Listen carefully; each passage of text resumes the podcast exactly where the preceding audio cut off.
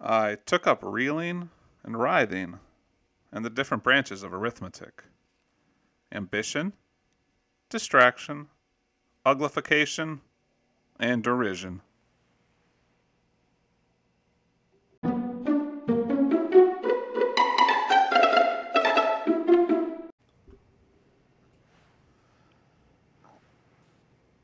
Hello, everybody. Welcome back to the Theater of the Golden Silence podcast. Your tickets have been taken. The refreshment stand is fully stocked with drinks and cakes, with corresponding requests to eat and drink them firmly attached.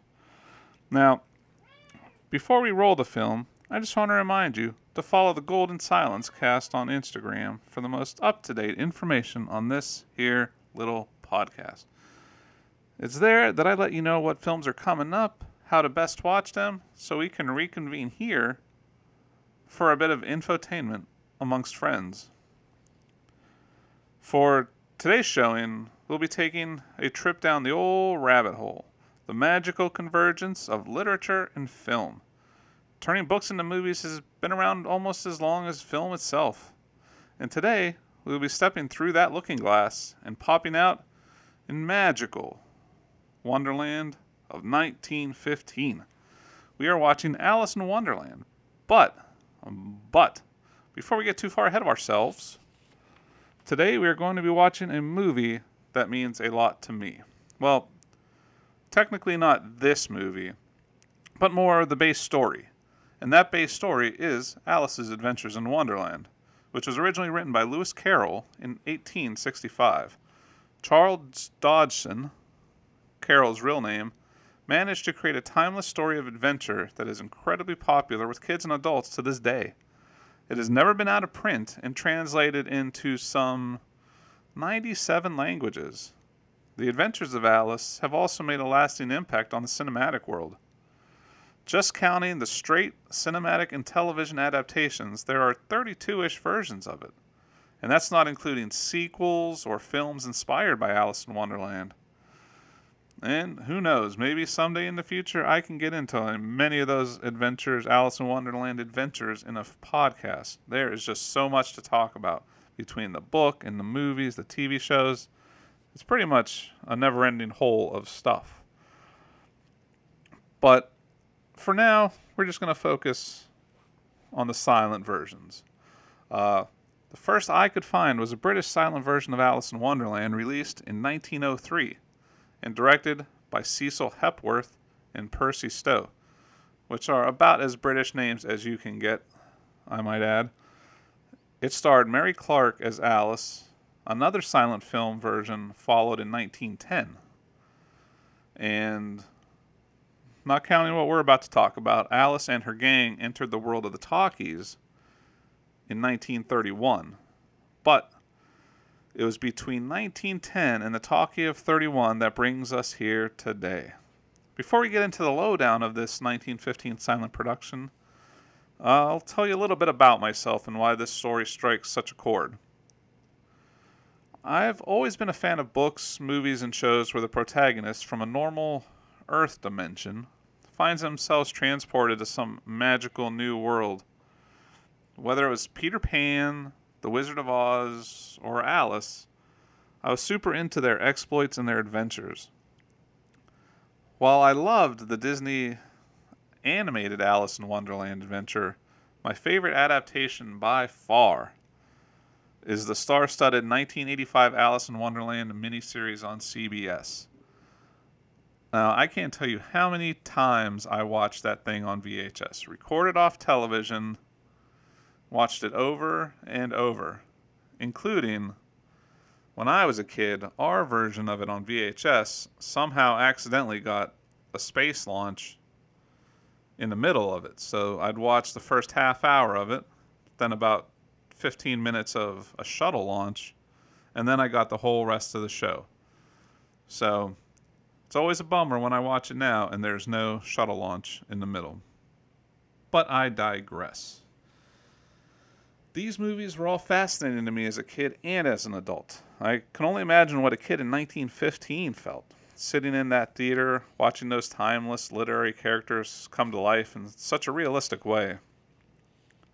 Speaking of being in the theater in 1915, what was going on outside the theater?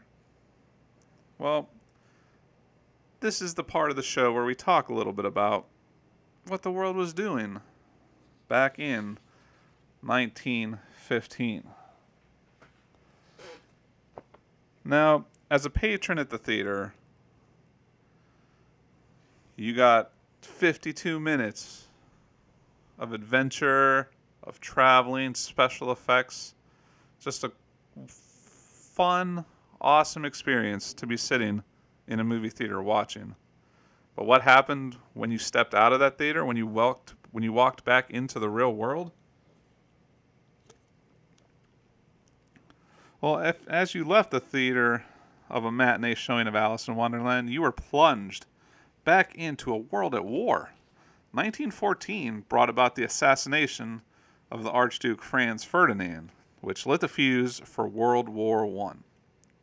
The Great War and the War to End All Wars, as they were as it was called, was in full effect in 1915, showing no signs of slowing down. On January 13th of 1915, roughly one week before Alice was to release in U.S. theaters, a 6.7 magnitude earthquake struck the town of Avezzano in the central Italian province of La Aquila. This quake resulted in roughly 30,000 fatalities. On John, January 19th, the actual day that Alice in Wonderland was released in theaters, George Claude patented the neon discharge tube for use in advertising. So every time you see a neon sign, every time you go to Vegas, every time you see a sign in a bar, you can remember that on January 19th, 1915, that was created and Alice in Wonderland came out. Now, in February of 1915, while working as a cook at New York's Sloane Hospital for Women under an assumed name, the infamous Typhoid Mary infects 15 uh, infects 25, I'm sorry, 25 people and is placed in quarantine for life on March 27th.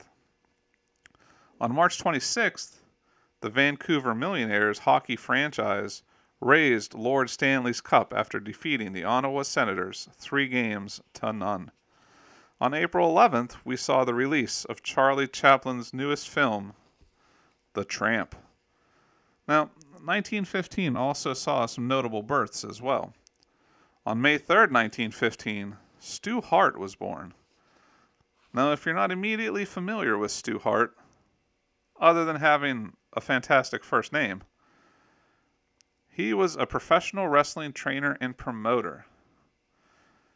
He was also the patriarch of the Hart wrestling family, one of the greatest dynasties to ever lace up the boots in a professional wrestling ring through Canadian Stampede Wrestling to WWF to WCW, his fingerprints are all over the wrestling world. On three days later, Orson Welles followed Stu into the world. The innovative actor and director was born on May 6th. And on December 12th, the world was introduced to an itty bitty baby, Frank Sinatra. Though it's a few years till he is world famous, 19 was the 1915 was the year that birthed old Blue Eyes to the world. With the history lesson over, let's lean back, relax, and drift away to the magical, nonsense-filled world of the movie description. I thought you thought I was going somewhere else, but we can't start a movie without the movie description. Now, this Alice in Wonderland was released in 1915, directed by W. W. Young, also who also did the screenplay, and based on the Alice Adventures, Alice's Adventures in Wonderland and Through the Looking Glass by Lewis Carroll. It starred Viola Savoy, the charming little actress, as the movie poster tells us, as Alice. It was distributed by the American Film Manufacturing Company and Nonpareil Feature Film Corp. Again, film was released on January 19th, 1915, and the running time was a slim, trim, cool, tight 52 minutes, and released country of origin the United States of America. Now, an interesting thing about this poster at the the very bottom, if you look up on the, the computer on the interwebs, and you find the movie poster for this, one of the things it talks about is it says it's a multiple reel picture. Now, because a single reel does not have enough film to show an entire feature, multiple reels are needed. And as this movie poster advertises, Alice is indeed a multiple reel feature, which I'm sure attracted audiences looking for longer adventures at the cinema. Now, before we tumble down any holes or grab any pig babies, let's have a chat about the version of the film we are watching and where we're watching it. Two of the easiest pl- easiest places to find Alice 1915 would be Amazon Prime or YouTube. I found the movie and watched it on Amazon Prime, and I felt the picture quality was as good as can be expected for a 105 year old movie. In an effort to be an usher you'll both like and respect, I also watched a decent portion of the YouTube presentation. There were some versions with decent picture and quality there as well. This movie is 52 minutes. So, when you're searching the YouTubes, look for ones that are the said 52 minutes in length. Searching around, I was unable to track down any longer cuts or extra reels of the of their silent shenanigans, which leads to a point I want to make in a bit. But first, probably the first thing you'll notice watching this movie is that there's no music. No soundtrack at all. Now, it's a bit strange and hard to get used to at first. Eventually, the stuff I liked about the movie overcame this lack of music, of soundtrack. Watching it on Amazon, the viewer is treated to static, like you might hear on a broken television or a bad cable connection. Why this is, I can't exactly say. Most of the silence did have a recorded or even consistent. I'm sorry, let me start that again. Most silence did not have a recorded or even consistent set of musical soundtrack to accompany it. And a lot of versions of silent films you'll see today are put out with redone soundtracks, uh, orchestras redoing the music that went with the movie like you'll never hear the original music that went with it. Sometimes you'll be lucky enough to have the sheet music and current bands or orchestras will play it and it'll go with the movie. But alas, with this one we were not so lucky. It's a bummer no one has made a soundtrack to accompany this flick because I think you could do some really cool things. You can really have some fun with the Wonderland ishness of it. So maybe someday someone will, will take the project upon themselves. Now, a second ago, I was talking about a longer cut of Alice in Wonderland. I feel like this could have been longer at some point because of the movie poster. Now, I'm new to all this, so I could be totally wrong, and it would not be the first time I'm wrong about something in this world. But looking at the theatrical release poster, it has two prominent pictures on it. The first, on the bottom of the picture, is from the Duchess's house scene in the film with the Duchess, the cook, and the pepper, the pig baby, the stuff we know and love. And that's. And that picture is all the characters are shown exactly as they appear in the film, set decoration and all. The other picture on the top is what what threw me off the first time I saw it. This picture depicts Alice talking to Humpty Dumpty sitting on his famous wall. When I first saw it, before I had watched the movie, I just took for granted and thought it was either Tweedledee or Tweedledum and was surprised when they didn't show up in the final product. after the screening of it, I looked at it again and realized it was our Monsieur Dumpty. His costume is definitely in the style of the movie, so I figure it existed as a scene at some point in time. But not in the movie. So who knows? Maybe it got didn't work and it just got cut for normal movie cutting and editing reasons. Maybe it's just lost to time. But the magic of 100 year old film is always the potential for missing, destroyed film. And watching some of these movies is always an adventure. But the main event is here, what you guys have been waiting for. The screen is rolling, the credits are starting, so friends, let's enjoy the film.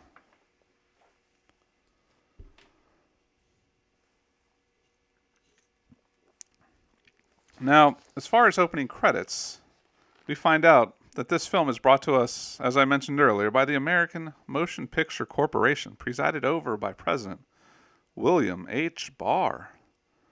And it is adapted and directed by W. W. Young. And I tried, let me tell you, I tried to figure out what that WW stood for, but I was unable. I dug, I rooted around, searched, and it's just going to have to be a mystery. But if any of you out there know, let me know on the Golden Silence cast on Instagram if you know WW Young stands for. Now, the film, with the opening credits out of the way, the film starts. And this timeless adventure starts as all good stories start in a cottage. Alice's mom is smack dab in the middle of her own British Bake Off challenge. Pots are on the stove and smoking, and she is pulling tarts out of the oven. Now, one of the first things I'll say about this movie is the set production team, the set that the production team built for this flick, and in this scene in particular, looked really cool and realistic. Now, I bring this up because throughout the whole film, the makers of this movie made everything look top notch and of a certain budget for sure. As the mother puts the tarts on the table, we are introduced to Alice, who enters the kitchen. Alice, as I mentioned earlier, is played by Viola Savoy. At this point, with Alice coming in, Mother is putting the finishing touches on those aforementioned tarts, as Alice does a spot of daydreaming. She looks over at ye old timey cottage half door. You know, the those doors like a farm door. It's wood. Half of it opens, the top half opens, and the bottom half opens, but it also opens as a whole door. I'm sure there's a legitimate actual name, but I know not it. But for now, we'll just stick with old timey half door. Alice finds those tarts certainly tempting, but unlike my eating habits, she was able to control herself. And at this point, I think her mom is cooking with pepper, causing Alice to sneeze. Which we'll see a lot of foreshadowing, but I'll get into that later. Alice kneels down to pick up something from the ground, and we first meet her cat. And while we are on the topic of meeting new people, that brings us to Alice's older sister, she is all dressed up, gussied up, book in hand, ready to educate her little sister. What could possibly go wrong? The two siblings open the bottom half of the old timey cottage half door, taking leave of their mother. She lovingly waves goodbye before I think angrily waving a churn stick of some sort at them. I have to admit, some of the fun of these films is trying to make out what old timey thing, quote unquote, someone is holding, or the times the picture quality is off just enough to make some things incredibly unclear and unrecognizable. It's an exciting game of what is he or she holding and what do they intend to do with it. It is some thing. Bef- before catching up to Alice and- and her sister, we are told things we do and things we see shortly before we fall asleep are most apt to influence our dreams. The sisters are making their way down an idyllic walkway when Alice sees a cute rabbit and grabs him by the ears to say hi, and I'm sure tell him how cute he is. It was only watching this movie that I found out grabbing and holding rabbits by the ears is a normal thing. Apparently, I've lived quite the sheltered life. I never knew that the tensile strength of a bunny's ears was so intense. But I digress. Next on the Sisterhood of the Traveling Sisters is their stop to see an owl perched on a tree. Alice tells her sister not to disturb the day sleeping bird, and they press on. Next, they approach another tree, but this one has a cat. A cute, stripy cat who gets some pets from Alice. Now they're passing a farm, a farm with cows, chickens, and and pigs. The sisters pass through a farm turnstile, and Alice starts playing with the little piggies. She hoists one up and says, and this might be my t- inner title of the movie, line of the movie, Sister, his name fits some little girls I know, which I got a chuckle out of. With the farm stop behind them, the girls are in a field of flowers, maybe dandelions. I'm not super sure. Since my lack of botanical knowledge and low def pictures does not make a good combination. Alice is definitely doing the heavy lifting here. She has a ton of flowers, a legit crap load, while her bookworm sisters has bookworm sister has three. And a book, I guess. The whole opening segment has done well to set up everything that will be going down throughout the Wonderland portion of our adventure. The Wizard of Oz later used this style of narrative setup to great success about 15 years after this film came out, where you met in the black and white Kansas portion, you met everyone that you would later meet in in Oz. We're kind of seeing something similar here. A lot of the stuff she's doing is foreshadowing to stuff she is about to experience in Wonderland. Alice falls asleep while her square of a sister reads. It is one of the most known parts of Alice in Wonderland. Included in almost every cinematic outing, and this movie is no different. Big Sis reads poetry while Lil Sis plays with her flowers. As Big Sh- Big Sis, I'm sure, drones on, Alice, sweet Alice, enters dreamland. Enter the White Rabbit. In this film, he is played by Herbert Rice. Now, we get our first glimpse at one denizen of Wonderland, and this rabbit fella certainly looks the part. One thing this movie does great is production design. Whether it is sets or in this case the costumes, they know for sure what the hell they are doing. Now, from what I understand, they were trying to be as close to the original book's illustrations as possible. They were certainly successful on that front. Now, back to our friend the White Rabbit. He, like many other Wonderland residents, is equal parts amazing costume and nightmare fuel. He has a great, realistic rabbit head with blinking eyes and all. The fact that his hands are human kinda adds a little bit of creepiness to it. But the stuff going on with the mask was really, really good. Rabbit Man. Oh, Rabbit Man. He beckons Alice. He is motioning for our sleepy heroine to follow him. In an ingenious special effect for the time, a creepy, dark, phantom version of Alice leaves her body and follows after. This really cool, ghostly form crosses a little wooden plank bridge, and the rabbit moves ahead, still beckoning for Alice to follow. At this point, Alice has regained corporeal form. It would have been super rad if she could have stayed a phantom till entering Wonderland, but for a 105 year old movie, I can live with a little less, with a little kiss of the creepy that we were given. The rabbit and the girl pass a literal sign, a literal sign pointing towards Wonderland. Alice seems to be in a bit of a daze, as if sleepwalking. It is time to take a trip down the world famous rabbit hole. This hole leads to an underground cave and a heap of sticks and dry leaves.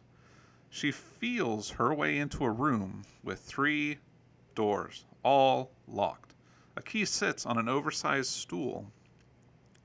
Now, when she tries it, the key works not on the doors proper, but an itty bitty mini door at the bottom of the third door. She opens it and sees the most beautiful garden on the other side.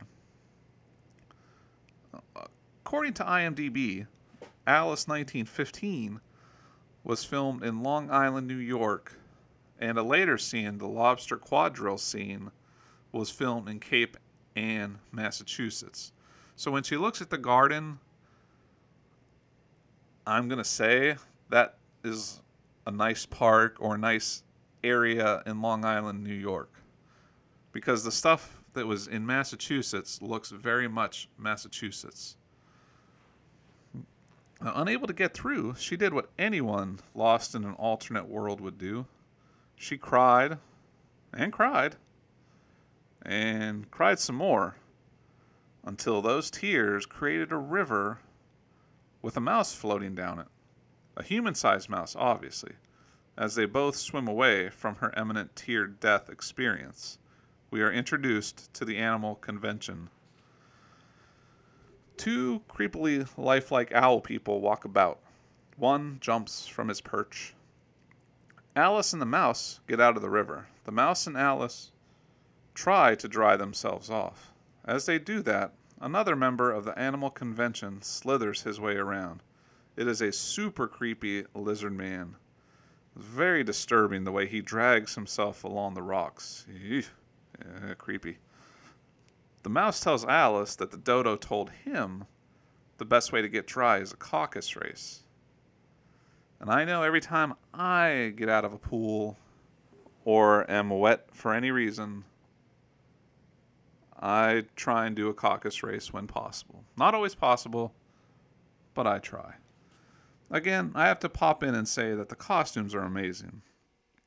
I don't know any numbers, but making this flick can't have been cheap. These masks and costumes would look just as high quality today as they did back then. If you're into the various aspects of production design, this movie is definitely worth a watch. Now, the dodo bird, cane in human hand, makes his way to the convention and presumably the caucus race he loves so. There are so many signs pointing to this animal convention in Wonderland. So freaking many. This section with the signs, if I were taking a drink every time a sign for the animal convention popped up, this three minute section of film would have killed me. The signs, signs, everywhere there's signs for the animal convention. There was a cool flying owl person special effect here. As he landed, where? You got it, the animal convention. Alice and the mouse arrive fashionably late to the festivities. This is where Alice tells the animals how she wishes her cat were here, because she is a capital one for catching and killing every one of the animals she is hanging out with. They all leave. And yes, it was actually something she said. Now, I got a chuckle out of this cat stuff and each group of animal people leaving as she said her cat would love hunting them. It was executed well, and I would say 105 years later, that counts as a timeless joke. I quite enjoyed it. Now, with Alice left all by her lonesome, the white rabbit appears, looking for his fan and gloves. We learn from Mr. Rabbit that he fears he might be executed. He's running late. He must find the fan and the gloves. Alice follows him to a small but lovely cottage belonging to the White Rabbit himself. She enters and takes a look around. This set is another example of the fantastic production design. Everything in the cottage is built to be smaller than Alice, but just right for the rabbit. They do cool things with perspective, with the steps, and build the furniture to make it seem like Alice is a legit giant. While she's exploring the cottage, she finds the white rabbit's fan and gloves. With a giant in his house, the rabbit curses her and runs off. As Alice leaves, she runs into everyone's favorite smoking caterpillar. He lounges atop his mushroom, asking Alice, Who are you? Alice responds, I hardly know, sir. I know who I was, but I think I must have changed. He tells her to explain herself, but she can't, because she's not herself, you see. Before we get too far into the caterpillar Alice dynamic, I just wanted to stop for a bit and say how great the caterpillar costume is. We are seeing a mostly stationary shot of the two of them interacting, but he looks like he is straight out of the book. He is the most he, as most of these otherworldly costumes in this movie, has moving, blinking eyes that certainly add to the illusion. The caterpillar now asks Alice to repeat the poem about fat old Father William. This leads to a side vignette showing us different silly things that old Father William does, from standing on his head to somersaulting in at the door to balancing an eel at the end of his nose. The actor playing Old Father William does some pretty impressive moves for someone having to wear a very bulbous fat suit. She spoke it wrong from beginning to end, the caterpillar shouts. And with that, our hookah smoking friend lowers himself off the mushroom and slowly, and again a little bit disturbingly, crawls past Alice. He claims, as he crawls by, that she didn't recite his favorite part of the poem. At this point, I think she talks about growing and shrinking, but it wasn't clear. There were, no words to go with what she was saying. But knowing what I know about the world of Alice in Wonderland, I think that's what was hinting at. I also think she takes a piece of the mushroom with her, but again, whether the quality of the film or what, it was wasn't 100% sure to me. Now, a reason I brought up this old Father Williams segment is because the old Father Williams segment from the 1985 CBS production was one of my favorite parts.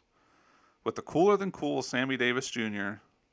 as the caterpillar and Natalie Gregory as Alice turned it into a super fun song and dance number. So I was happy to see old Father William make the cut into this silent feature. If you can't be a fan of something Sammy Davis Jr. did, then you have a cold, cold heart. I'm pretty sure I read that in some journal of medicine once. I think. Alice has now moved on and come upon a large stone house belonging to the Duchess.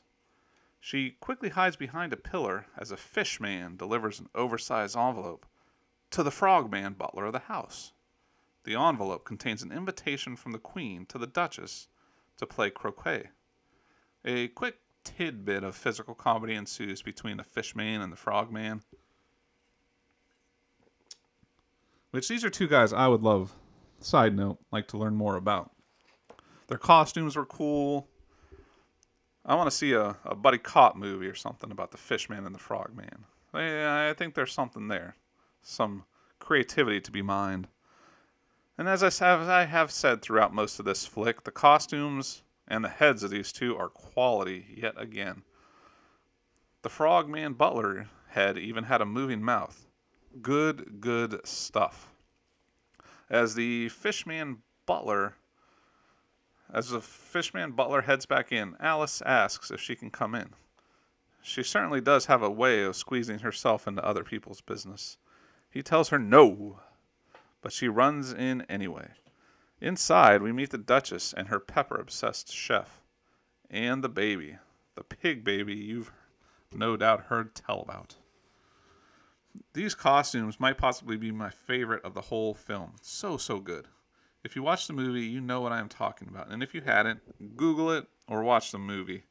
They are fantastic. I laugh every time I see them, in a good way, of course. As Frogman Butler and Alice present the invite to the Duchess, who is holding her for now human baby, the Duchess's cook is having a fit while seasoning the food. Perhaps something. Perhaps seasoning is the wrong word, I'm sorry. She is throwing it everywhere. Too much pepper in the soup, and in the air, we're told. Everyone is sneezing and coughing and generally having a bad go of it. Alice notices a Cheshire cat at the home of the Duchess and comments on its grin. The Duchess cook continues to toss pepper in the air all willy nilly. Sneezing continues. The Duchess, as sneezing continues, the Duchess recites a lullaby to the infant.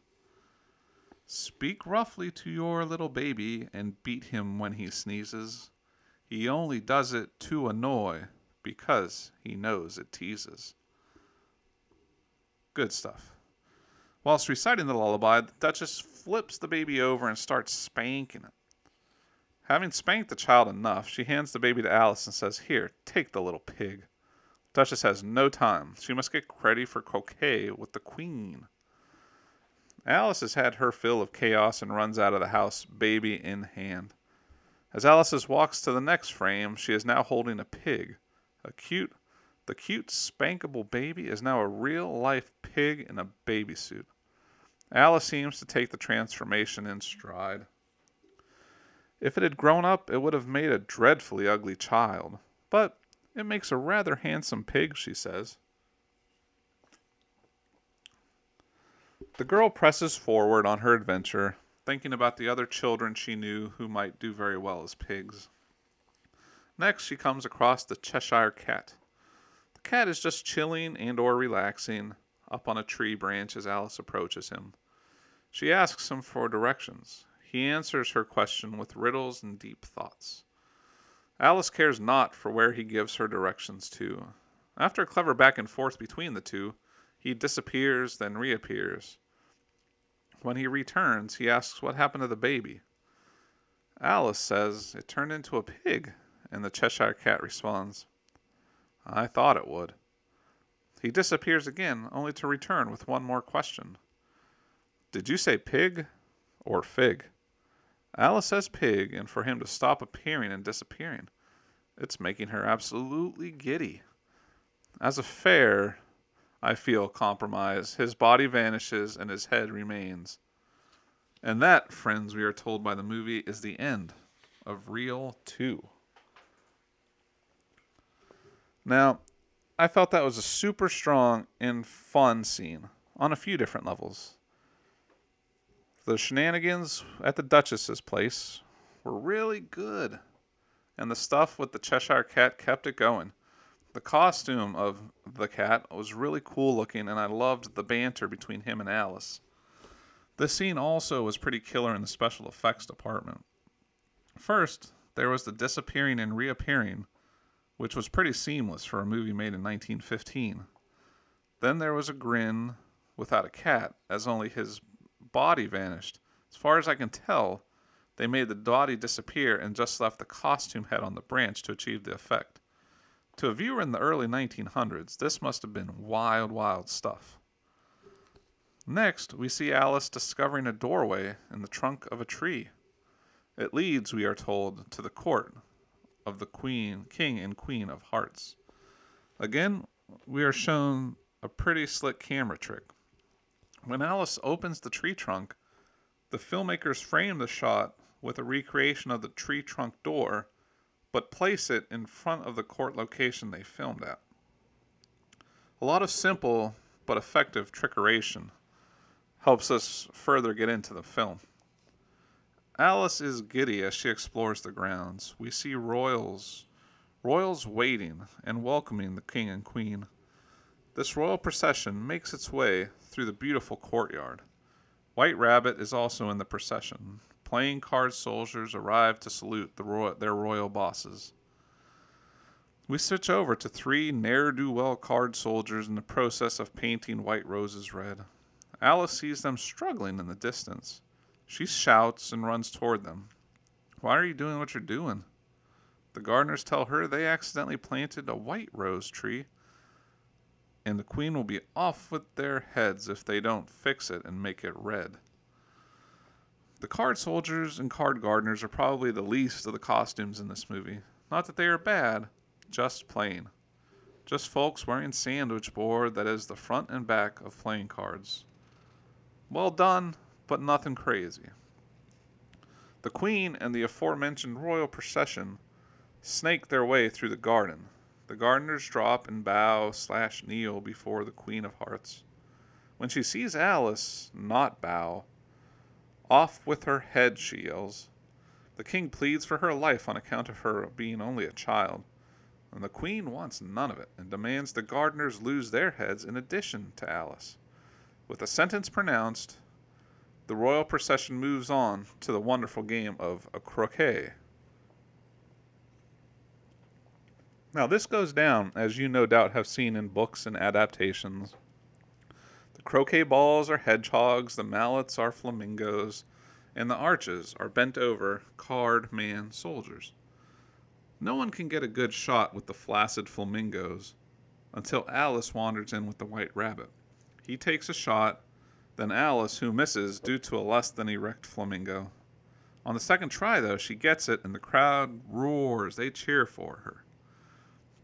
As they're cheering, though, overhead of this group, the face and head of the Cheshire Cat appears in the sky. Everyone looks up to see this. Now, this is a rad little effect. Perhaps, I don't know, but some sort of maybe double exposure, something to where just the faintest, faintest bit of his face shown up there. But however they got it, well done. It was cool. I dig it. The queen yells that a cat can't look at a queen. Off with his head for doing that. The cat head disappears, but it's too late. The damage has been done. Off with everyone's head, the queen yells. No one is safe from her temper tantrum. With the threat of a beheading on their minds, the crowds madly disperse. Everyone loses their minds and starts running around like chickens with their heads cut off. The queen even has a Axeman running around swinging at folks. Alice, though, remains quite calm in the circumstances. Really, throughout this whole adventure, she has been the model of composure and holding it together probably way more than I would ever have if I was in the same situations. Now everyone has run off. The field is clear, save for Alice, the Queen, and the King. The Queen, with a change of heart, offers to take Alice to meet the Mock Turtle and learn a little bit about his history. We find the Queen and Alice at a rocky outcropping. They're going to meet the Griffin. He comes running out at them. The costume and mask and hands of the Griffin are pretty nightmare inducing sights to behold. I mean, it was very cool, well made outfit, but not something I would want to see on a dark night. It's tough to explain, so I hope you've seen this movie so you can know what I'm talking about. It is pretty much nightmare fuel, but super cool looking, I do have to admit. The Griffin and Alice come upon the Mock Turtle singing his song Turtle Soup. Alice and Griff walk along the beach. This is a scene filmed in Cape Ann, Massachusetts, I'm guessing. Uh, just looking at the geography, the location, it seems like a very East Coast Massachusettsy kind of location. The two travelers quietly approach the singing mock turtle. They sit in front of the mock turtle, who stands upon a large rock. The griffin tells him that the queen has sent them to hear the mock turtle's life story. The mock turtle takes them through his hard life in school. Alice finds everything he says to be quite funny. And uh, the opening quote before this episode started is actually from this scene, which I really, really enjoyed. His life is told in silly non sequiturs and jokes, which speaks to the timelessness of Lewis Carroll's work because this stuff I still find quite funny. I find the puns funny. I find the non sequiturs just all still funny to this day. Now, the costume of the turtle, the mock turtle, is possibly the best of this whole film. He really looks to give you a good example, he looks like a Godzilla villain from like a 1960s Godzilla movie. Like if you cut him out of the movie and you dropped him in a old Godzilla movie, I think he would fit in just perfectly. The head especially of the costume is especially fantastic. It's uh, basically like an animatronic head but I don't know if those existed back in 1915. Um, whatever they did, whatever levers and pulleys and things that open the mouth and blink to the eyes, however those work, that is good chef's kiss quality. These costumes are just such delightful wonders of the production design of this movie. And if for no other reason, watch it for that. A lot of people did some amazing, amazing stuff on this movie. Now, the griffin and the turtle, the mock turtle, say it's time to show Alice a lobster quadrille. What we see next is lobstermen making their way out of the sea, along with two walruses in suits and umbrellas. Everyone starts moving and interacting and dancing. Someone yells out, Get your partner for the quadrille, someone says as quickly as it start is started, everyone starts walking away. The White Rabbit, King's Herald, calls all creatures to the trial of the Knave of Hearts. Alice walks with the White Rabbit as he heralds all over the place, just heralding everywhere. If there was a place, he heralded all over it. Now, this trial is to find out who stole the Queen of Hearts tarts. We find all the characters are now in a courtroom, the king and queen presiding over all. Alice sits to watch the proceedings. White Rabbit reads the accusations. It went a little something like this. Let me prepare myself for this fantastic poem.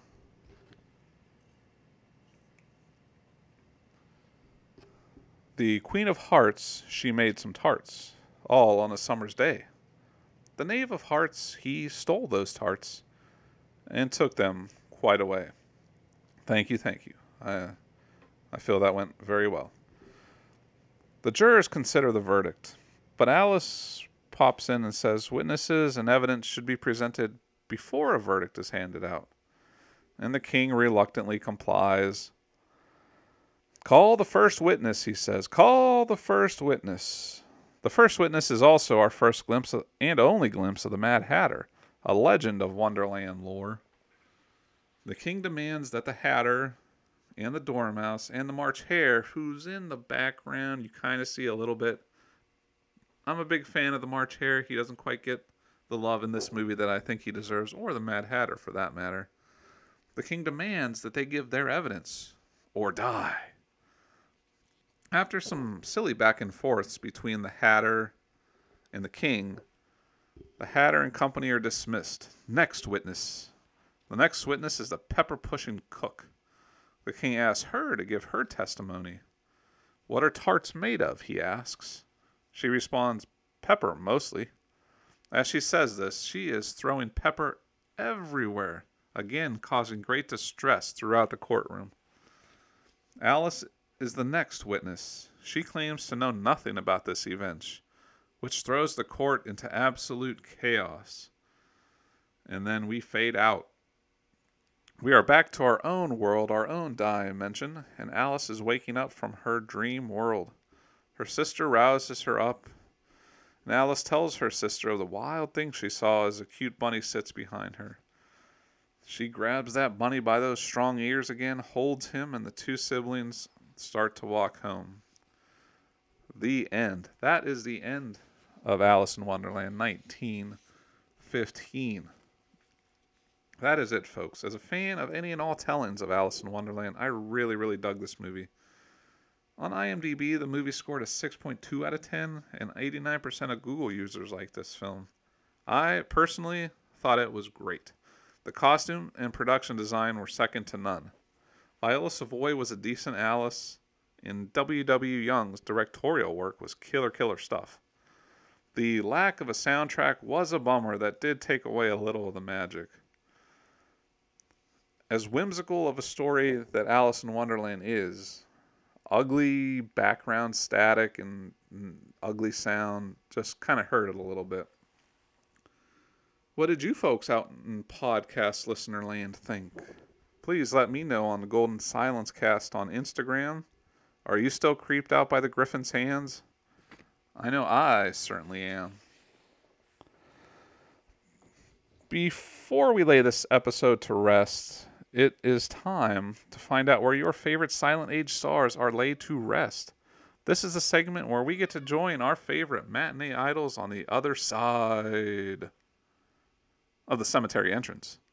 The history, the art, and the celebrity of cemetery exploration converge in Where Are They Now? Your guide to paying your respects to the stars who entertained us so.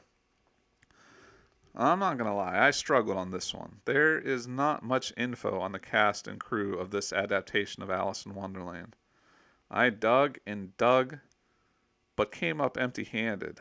So, I'm going to cheat a little bit if you don't tell, if you don't tell on me, it'll be our secret pact amongst friends. And by cheating, I mean I'll give you the gravesite information on Charles Lutwidge Dodgson, aka Lewis Carroll. Carroll was born on January 27, 1832, and died aged 65 on January 14, 1898, of pneumonia following a bout of influenza. His body was laid to rest in Mount Cemetery in Guildford in the county of Surrey, England. His grave is rather unremarkable, actually, considering his stature in the literary world. I mean, you would think a lot of people, a lot of people who have done a lot less, have received a lot bigger. But in this case, it is just a simple grave with a cross marking the headstone. But he did get something. He is commemorated at All Saints Church in Daresbury, where the church has stained glass windows depicting depicting characters from Alice's Adventures in Wonderland. So, at least there's that. And with that, another showing at the old Golden Silence Theater has come to a close. While the marquee is out and the projector off, the Golden Silence is always running on Instagram at Golden Silence Cast. It is there that you can learn interesting silent film facts, find info on past and upcoming episodes, and let me know what you think of the show. Until the next showing, remember the silence are golden, and the talkies are just a fad.